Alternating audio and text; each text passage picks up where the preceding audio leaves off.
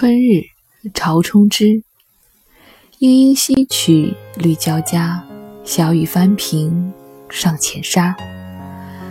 鹅鸭不知春去尽，正随流水趁桃花。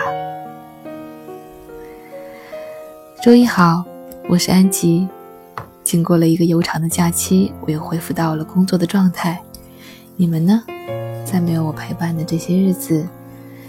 过得如何？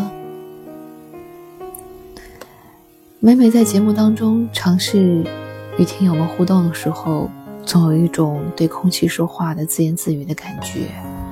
因为这档节目收获的评论真的很少，以至于我经常会怀疑我的那么多的粉丝是不是僵尸粉，我的那么多的收听量到底是真的还是假的？直到最近。评论慢慢多起来了，而且有部分的评论不单不单单是简简单单的喜欢这样两个字，越来越多的人开始跟我沟通他们的情感。前两天有一位叫思维堂的听友在评论中说：“你的专辑是真正的最好的有情有感有怀的作品。”支持你多多创作。我不敢说我是最好的有情有感有怀的作品，但是我一定是最真实的。这些诗，绝大多数我是第一次看到。我并不是一个有古诗词童子功的人。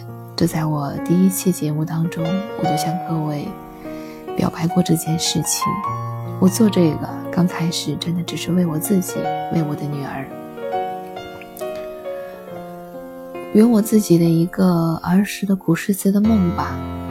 所以很多节目我做过了，但是那诗句我也并不是真的能够若干日之后还能背下来。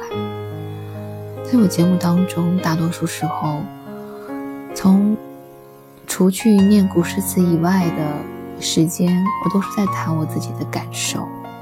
这感受来源于我对这诗词一知半解，来源于我从它字面意思当中透过去感受到的东西，而不是查查阅典籍去了解那些大家们是怎样解读这些诗的。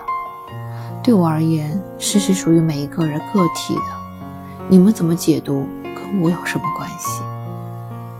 就像一首歌好听或不好听，每个人自己说了算，不是要乐评人说了算的；电影好不好看，不是要影评人说了算的，是要每一个观众自己说了算的。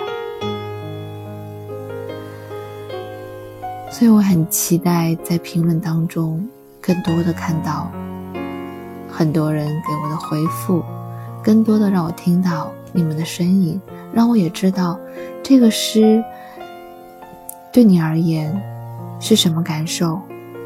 你从这个诗句表面的字词当中体会到了什么？这是我特别期待的。就像这一首《春日》当中，说到“莺莺绿西去，绿交加”，我立马就想到了。十几年前有一次在武夷山漂流，上船之前炎炎烈日，真的很晒很热。那时候大约是五六月份初夏，上船以后，小船就漂流在两座山之间，立马就进入了莺莺绿西曲绿交加的意境。其实春天。草木并没有那么的繁盛，而到了初夏以后，树叶便会越发的茂密起来。这就是大自然的巧妙之处。他知道我们什么时候需要繁盛的草木，什么时候需要浅草才能没马蹄。这是我对这首诗的感受，你的感受是什么呢？朝冲之，春日，莺莺西曲绿交加，小雨翻平上浅沙。鹅鸭不知春去尽，正随溪水衬桃花。我是安吉，感谢你今天的收听和陪伴，我们明天再见。